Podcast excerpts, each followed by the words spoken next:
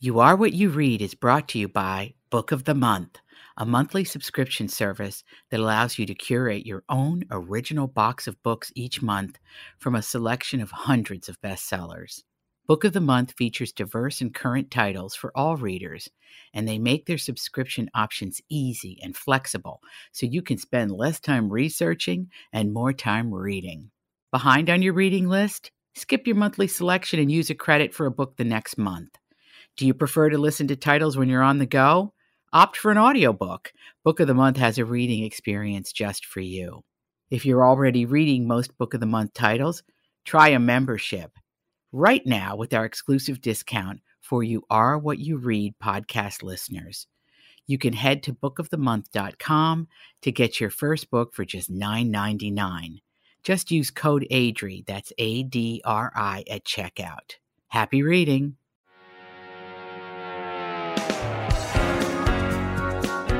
Happy Saturdays, dear listeners. I'm thrilled to be joining you on your walk or your run or your errands today as you go about your weekend business. I thought it would be fun if we brought you a bonus episode of You Are What You Read with the great Barbara Kingsolver. We've received so much love for our conversation with Lily Kingsolver and her mother, Barbara Kingsolver, about Coyote's Wild Home this week that we thought, what the heck, let's just peel off those gloves and bring you Demon Copperhead, our conversation with Barbara. So I had a great honor of speaking with Barbara about her Pulitzer Prize winning novel, Demon Copperhead, a story that has swept the globe. Everybody relates to little Damon, also known as Demon, in Lee County, Virginia. And it's set to the music, really, of David Copperfield by Charles Dickens. And Barbara talks about that in this interview. You've read it in your book clubs. You made it an international bestseller. It is still on the bestseller list. And now Barbara shares with us her process of research, how she writes, and her inspiration for this great novel. Ladies and gentlemen, my friend, the brilliant Barbara Kingsolver. Hey! Barbara, you beauty. Look at you in your light. Is that your office? This is my office. Yeah, my hands are on my keyboard right now. This is this is where I work. Are you gearing up for your big tour? I am. I am. It's going to be Barbara, this book,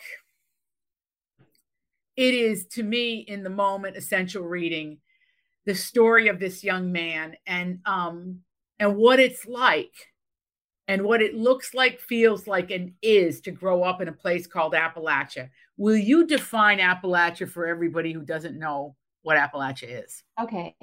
Well, um, you probably, you probably outside of here say Appalachia, because that, that, that pronunciation was actually invented by the media um, years ago when, uh, like in the Johnson administration, when they decided Uh, to sort of uh, have the war on poverty and kind war of come in here, mm-hmm. right, come in here and, and, you know, sort of maybe that was the beginning of the poverty documentary.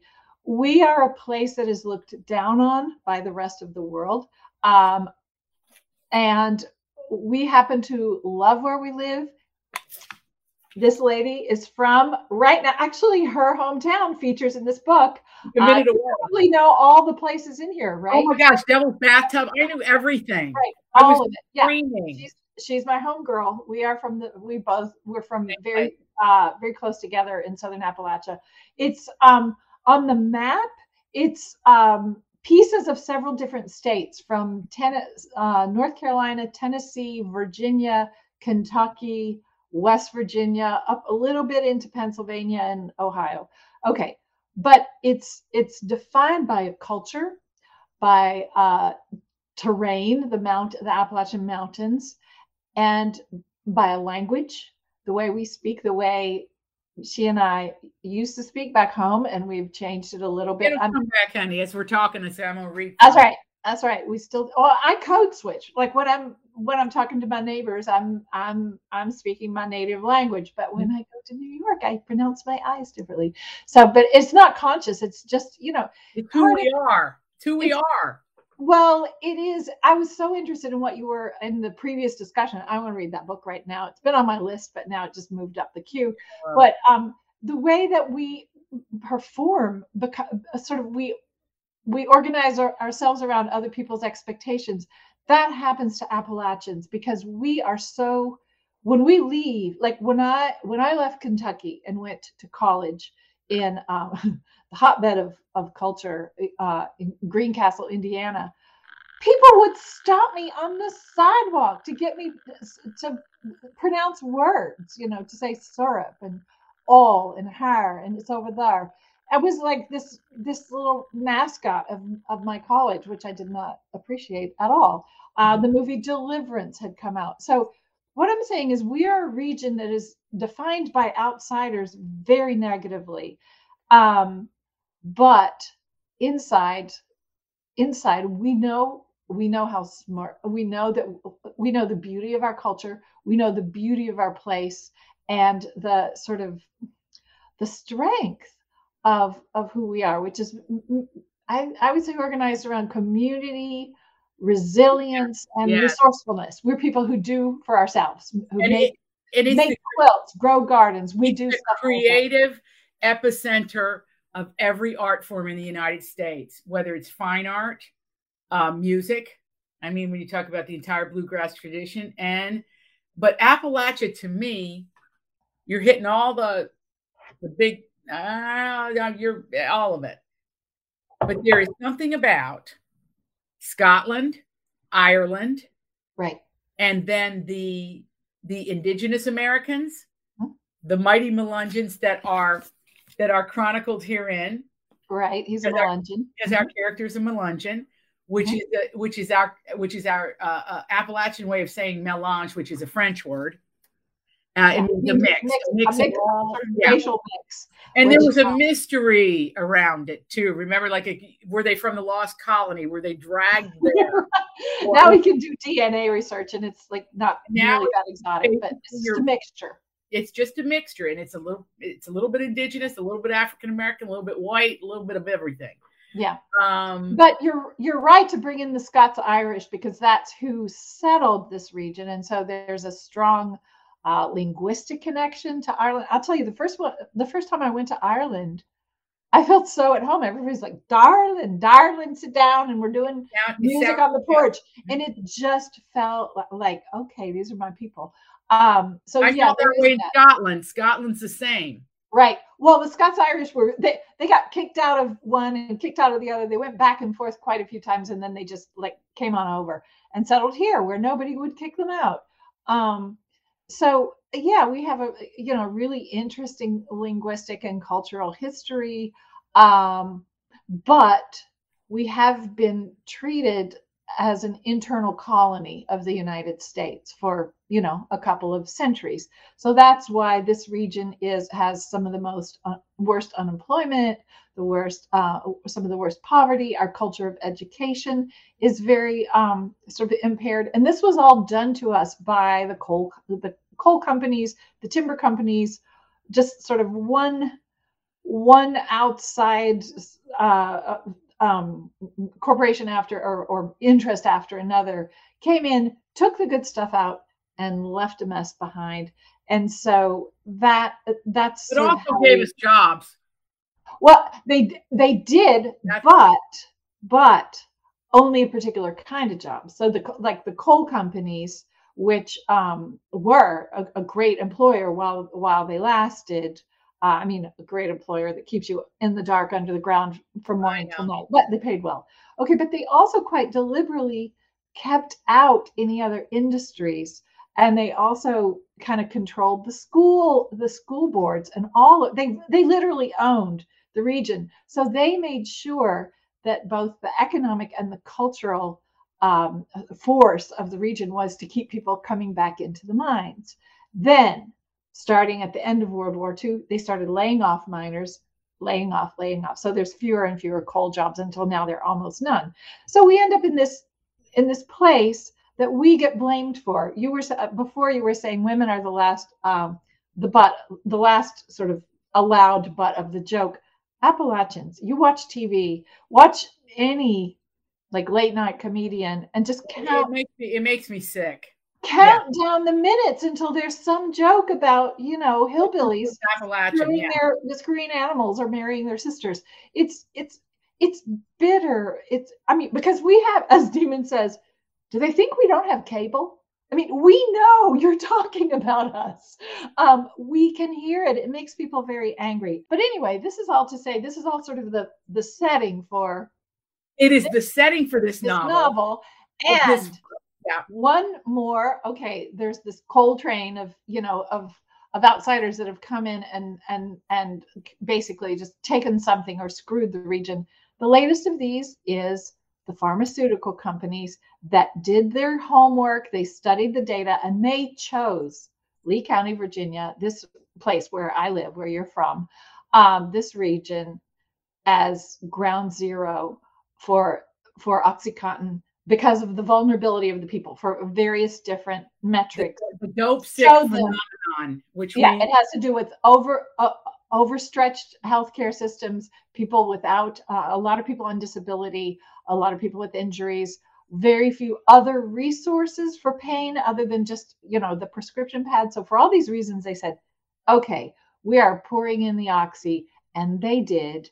Um, when you read some of the statistics, it's harrowing, like one hundred pills for every man, woman, and child in a in a whole county. Uh, were was prescribed in sort of the height of this. So what did this do to a region? It was like a bomb went off. We have a generation of kids here who, um, you know, because this drug is so addictive and it just, it, it got out into the community so quickly and ruined lives so quickly. We have a generation of kids here growing up without parents because their parents are incarcerated or, or, um, or, or non-functional or dead of overdose. So as the world, you know, we, the the uh, and again we're you know talking about issues rather than the novel, but as the world, you know, sort no, of it's important because it's Dickensian. It's Dick- I mean, yeah, you, right. You did something really profound. Whether well, thank uh, you. And I, okay, well, it was profound because you took probably the worst era that we have read extensively about for children. Mm. Leaving out Africa and some of the in, in Asia, maybe some of the places, but within the the English speaking world, you took that Dickensian, which we marvel at, right? They've made musicals, Oliver, out of it. They've done, you know, it's it's this when children were abandoned by a culture and left to their own devices to survive, which is what Demon does in this book.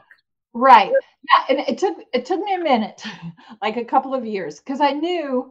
So, so we have this generation of lost boys, lost girls, these kids that are just, are, have, have been abandoned. And I wanted, as the world kind of looked at, watched the big, you know, the big uh, good guys, bad guys show of Purdue Pharma. And then that sort of got settled or sort of didn't. But anyway, you know, as people look away, I felt like, no, this, it's not over. It's never going to be over for these kids or this region. I wanted to tell this story. It was really important to me. I didn't know how, because who wants to read about, you know, these kids and their awful lives?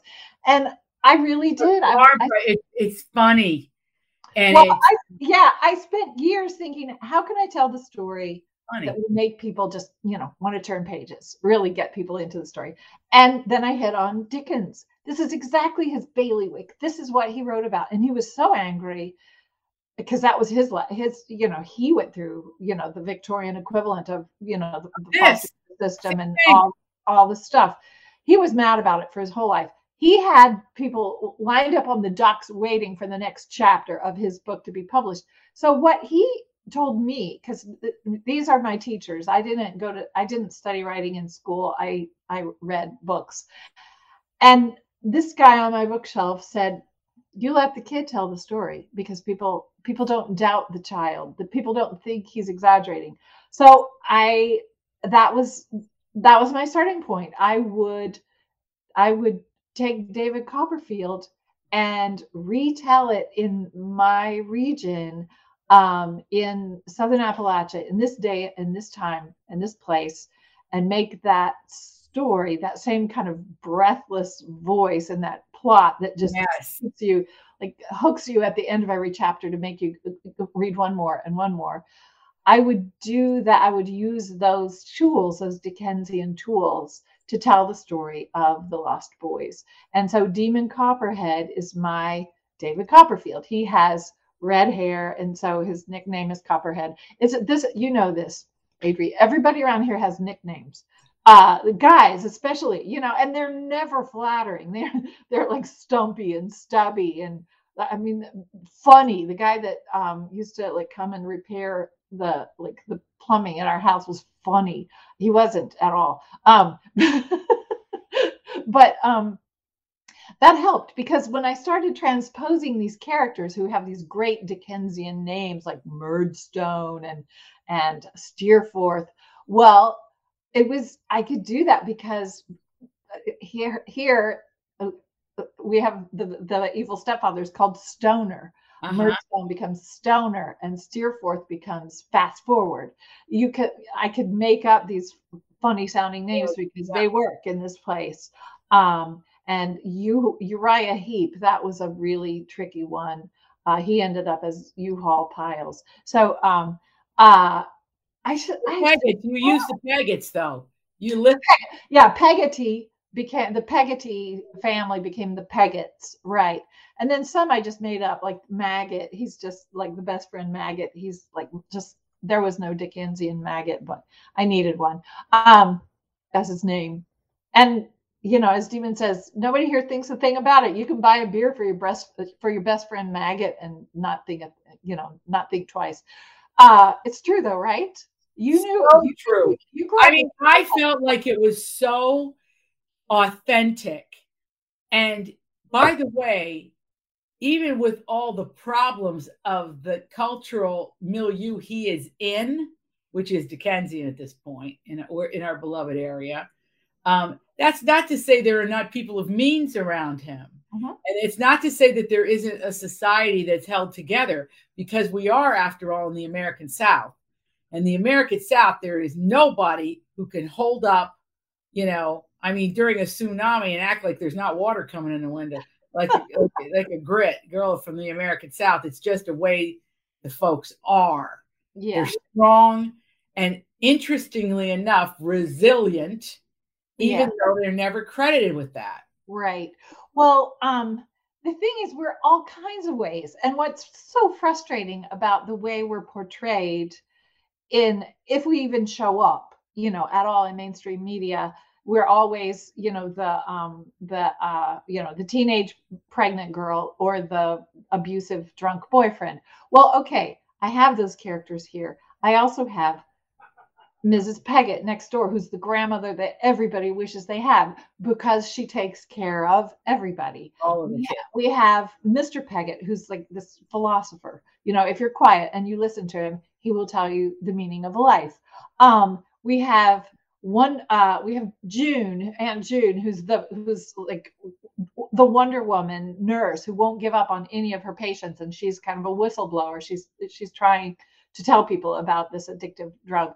Um, we, you know, those are all real people too, and we have the you know the the the fancy fancy pants girl uh, um, in school who's who's her. her parents own actually were coal people. So she has a lot of money, and she always shows up to school with the, you know, she's the worst, first person to have a computer and uh, a cell phone and all these things. So, you know, we have a whole ecosystem of characters in every county, in Lee County, in Scott County, every county in Appalachia. You don't just have the teen mom and the, you know, and the, the drunk stepfather. You have the Missus Peggott next door. You have the, the nurse heroes. You have, And that's what that's what I do when I represent Appalachia. I give you the whole picture. So yeah, the problems are here, but the solutions are here too. We don't want to be talked down to. We want to be respected, and um, so that's kind of my project as a writer. And I, I mean, I do write about something different every time, because that keeps me excited um, and nervous. You know, it's, but I don't. I don't think anyone. And I, I don't think anyone, and I and I feel like we have got some great writers in our neck of the woods there, Lee Smith, Silas House, you know, all, all those folks. Um, and they're, and we love them. But Barbara, you're a, what are you going to say? I know you get, I'm, well, I know you get embarrassed when I talk about you in these terms, but in a hundred years, we're going to be reading Barbara Kingsolver. I hope we're reading in a hundred years. I hope there are books. Uh, there will not only be books, they will be reading you. Thank you. So I, and I also believe that's why this is important, because you are bringing us a world in its full flower and color. Maybe full harvest would be a better, because you have, you have, you have weighted it.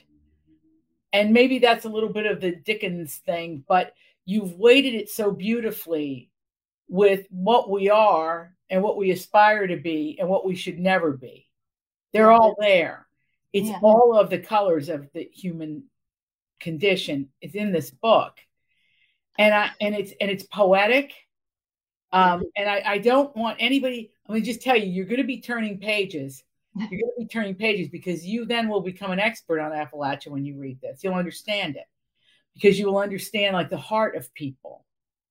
Even, you know, even when there's a couple, a couple, a couple times in here where someone would die, yeah. but you, there was a resplendent nature to it, an understanding to it that I didn't, I wasn't offended. I wasn't, I never felt that anybody was dumb or um, not with it, or that now they could, they could have avarice, or they could have these, you know, human traits. But no, I, I was absolutely blown away by it. And I loved what I thought was so great.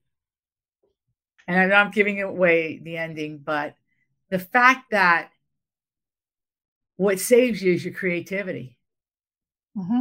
It what saves always, Demon is his creativity. It, yeah. It's always what saves people, and it's the most obvious thing. Yeah. But we forget, if we make something and we serve, or we, I mean, you do it every day on your Instagram, where you present something that's beautiful. Look, look.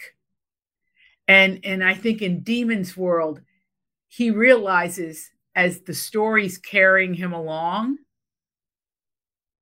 that he can do that too. He can, he can tell the story on some, uh, with his skill set. Yeah. He finds a way to tell his own, uh, own story, but um, yeah, you're right. I mean, it's every, every character in this novel is doing the best they can. And so there are moments when, um, when Demon sort of breaks the, the fourth wall. He talks to you directly. Talk to you directly. He, yeah. He's like right from the start. He he tells you, first of all, I got myself born, and he actually did get himself born, because his, his mom was out of it, as he as he says. So he had to do the work, the most of the work himself. Uh, he's born on the on the on the floor of the bathroom of his teenage mom's single wide trailer home. And he says later on, he says, some people might say this makes me the Eagle Scout of trailer trash, because I wasn't born in the hospital, brought home to the trailer home. I was born in the single wide. So, um, you know, he's telling you the story. And there are moments when he, you know, he turns to you and says, look, look, okay, a bunch of ten year olds on drugs. You think you think we're making bad choices. Look what we've got to work with. You know, I mean, that's that's that's everybody in the novel. Look what they have to work with. Mer, you know, Stoner, the, this this jerk of a of a stepfather, he's still doing the best he can, and that's as a, for a novelist. You know this. For a novelist, you're. Biggest and most important challenge, probably, well, there's a lot of them, but one of them that matters most is you got to get in there and you got to love every one of your characters, even, as we say around here, the hatefulest ones. We still got to, you, you have to get inside there and know mm-hmm. what makes that character, you know, you have to start by thinking, well, his mother probably loved him. Why? You know, what, what is it? What is it in him that makes him think he's doing the best, he, you know, that he's doing the right thing here, even if it's, you know, he's acting like Hitler or, you know, whatever. We have to be able to, to love these characters in, from the inside out, to generate genuine motivation so that they will be real on the page, not just flat stereotyped, you know, good guys and bad guys on the page. That's right. They have to be rich. They have to be rich. That you believe in, even though, I mean, isn't this nuts? You know, this is all made up. These are not real people, but I have to make you, you know, a lot of things can't, you know, like when I keep turning the pages to see what's going to happen to Demon, is he going to make it? Well, you know, he's making it, he's going to make it because he's telling you the story. So that's what Lee, Lee Smith, um, our mutual friend. Yes. The wonderful novelist, Lee Smith. I sent her a galley and she said, I was so scared. I almost couldn't go to bed at night, but then I it's was true. so, it's so true. worried about him. But then I'd tell myself, well, he's telling the story. So he probably, he has to make it. He's going to probably made it. He probably made it. He's definitely going to make it. So yeah, I can tell you the reader, he's going to make it. But yeah, there's suspense here. There's love, there are bad choices. There's football, which is like, if you come from Southern Appalachia, high school football is where it is at. Friday night. And I'm not, I am, I confess, I'm not a football fan. It is the one sport that women as absolutely can't do. So tell me how Title nine, I mean, we're not allowed to do it. We just can't. It's like all about upper body, right? So like, I'm digressing. I'm going back to your previous conversation. How does Title nine allow all these schools to put the most enormous amount of money into their football programs?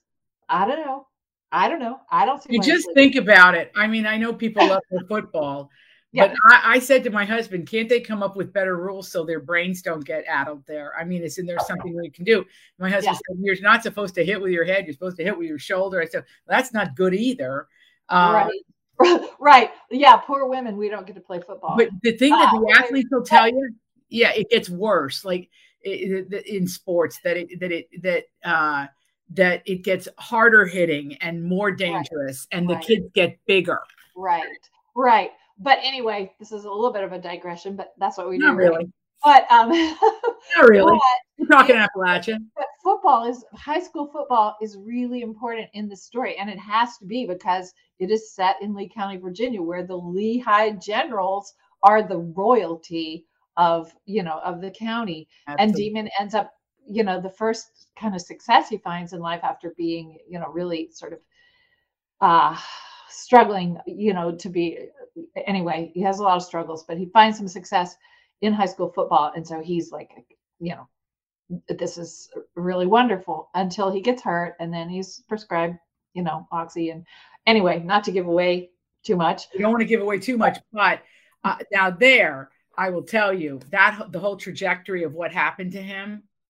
Wow, Barbara. I it's mean, real. Like, it's absolutely so real. real. It's so real. This is what this is how it happened. Nobody wants to be addicted to opioids. Nobody. And to the research. Well, I'll just back up to finish the football thing. I knew I, ha I I've spent my life not knowing about football, even though like my daughter played in the band, you know, so that the in the marching band. So I would show up to the high school football games a minute before halftime and then, you know, leave a minute after. But finally, this is Barbara Kingsolver's comeuppance. I really had to understand football to, to write this, you know, that's one of many kinds of research I had to do. So I had to go to the games. I had to, you know, ask my husband, okay, who's, why, you know, who's doing that? Well, like the first and ten. Yeah. Okay.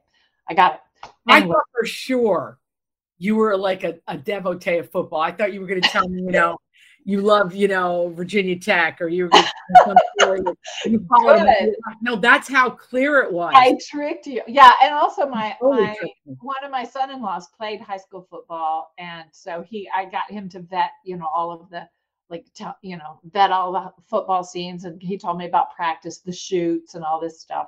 Like, and then, then when he was reading the last draft, he would text me and say, good job on the shoots, you know, good job on the, on the end run, you know, so he was like, he was, he was on me there. But anyway, but research. Okay. I had to do football research.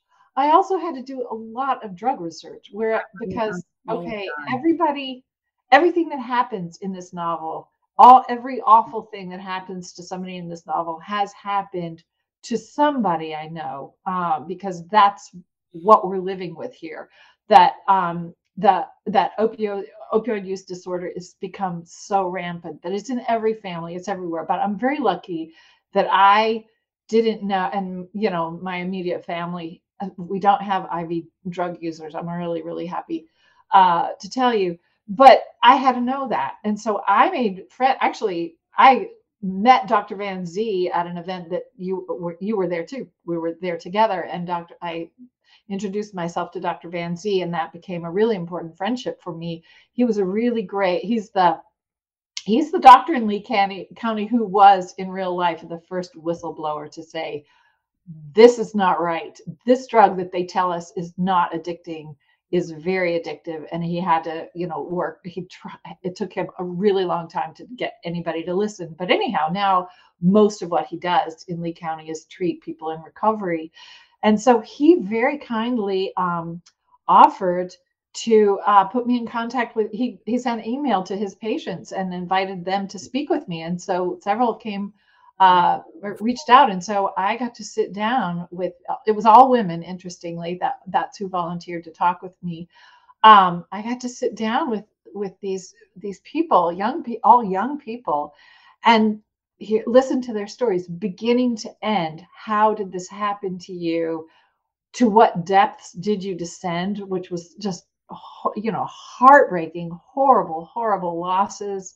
Um, you know, watching. No, Barbara, a lot, you, there's so much judgment around, around. There is, there is, and that's what I wanted to. I wanted to bring you into the, this life and show you, like every uh, every one of these people who who who spoke with me had begun their their journey into addiction with a legal prescription from a doctor who said, you take this every, you know, X number of hours, set your alarm clock so you don't miss a pill. And by the time they got to the end of the bottle, their their brains were altered and damaged in a way that they had to keep getting opioids or else they felt like they were going to die. And when I, you know, we all say, oh, I felt like I was going to die. No, this isn't like that. This is really, you are experiencing death. Your brain is sending you all kinds of messages that this is the end of your life. It's the most horrible. I mean, it's chemical. It's basically chemical poison. Yeah, it's chemical poison, slowly, and it alters your your your your whole focus, like the whole entire focus of your of your animal self is to find is to find your next fix, and it's a horrible life. And so, you know, I had to take you there, but I had to take you there with someone that you already loved and you understood. Yeah, you root, you're you're rooting for him. I you're rooting for I him. felt I felt you know waves of Catcher in the Rye. I mean, that's why I call him this American classic, because he's wholly original.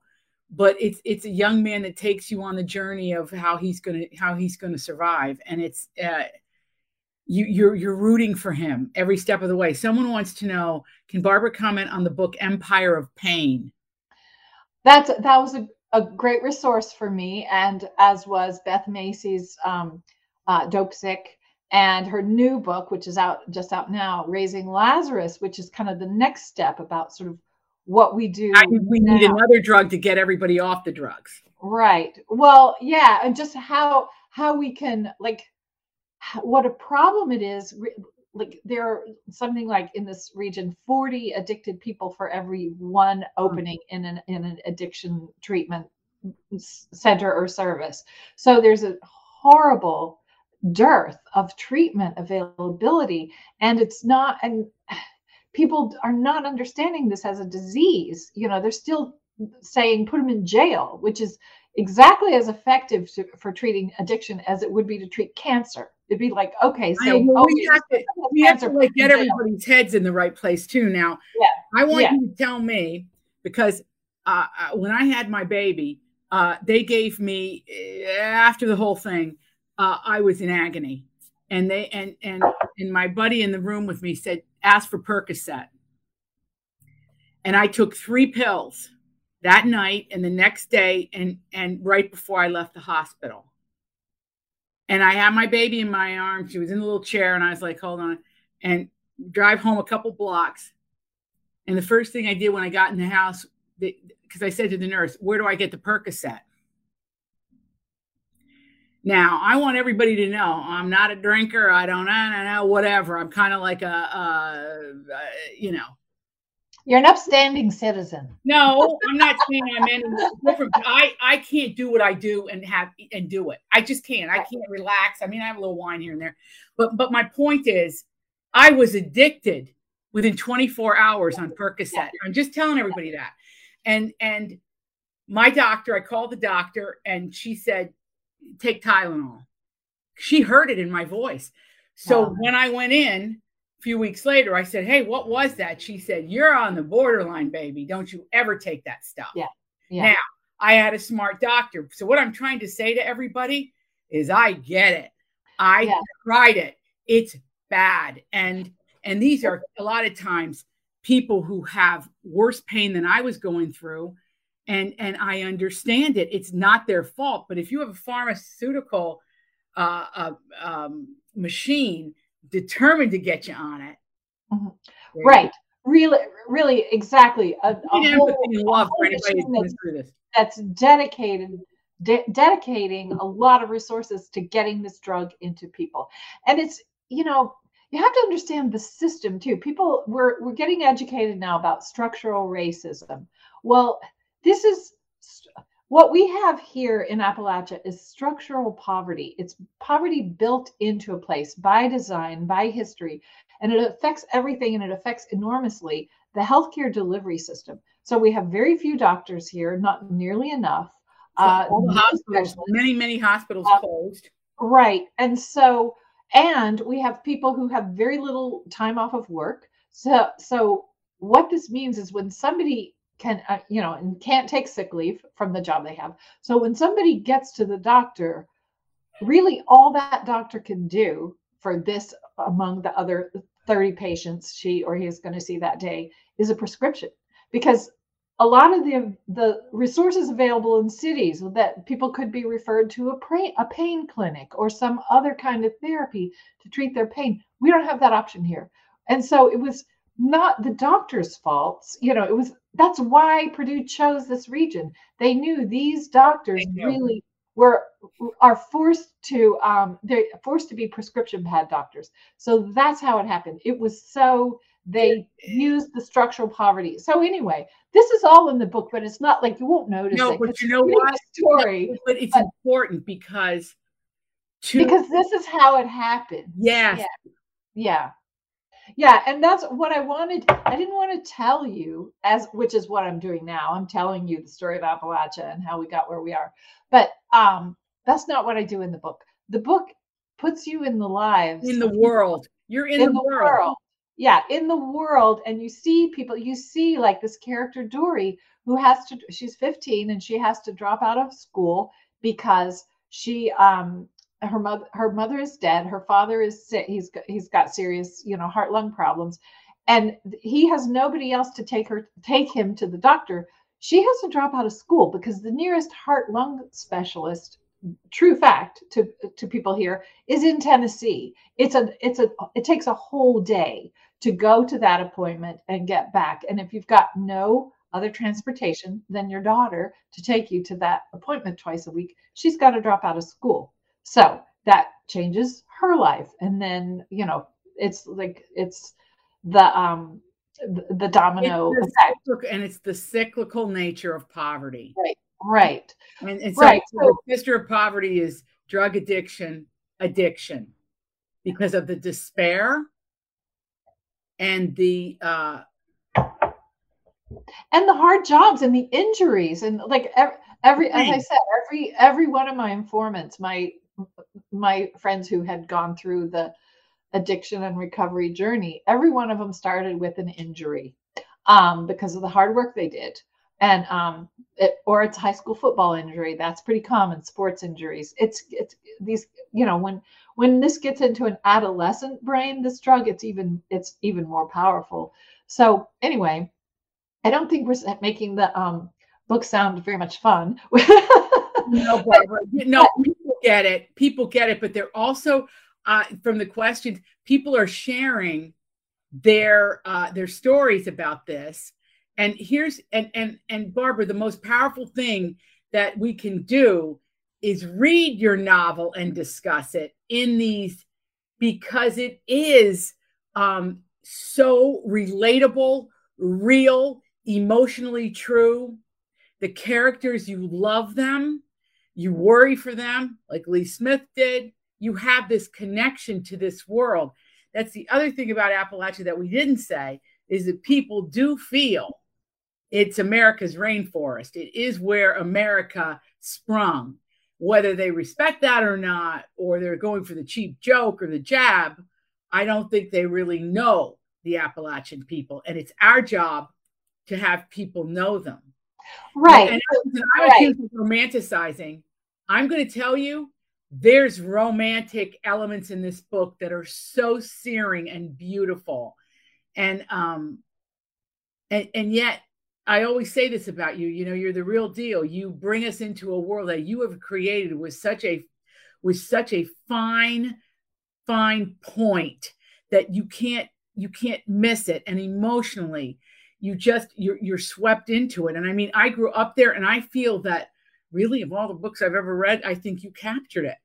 Thank you.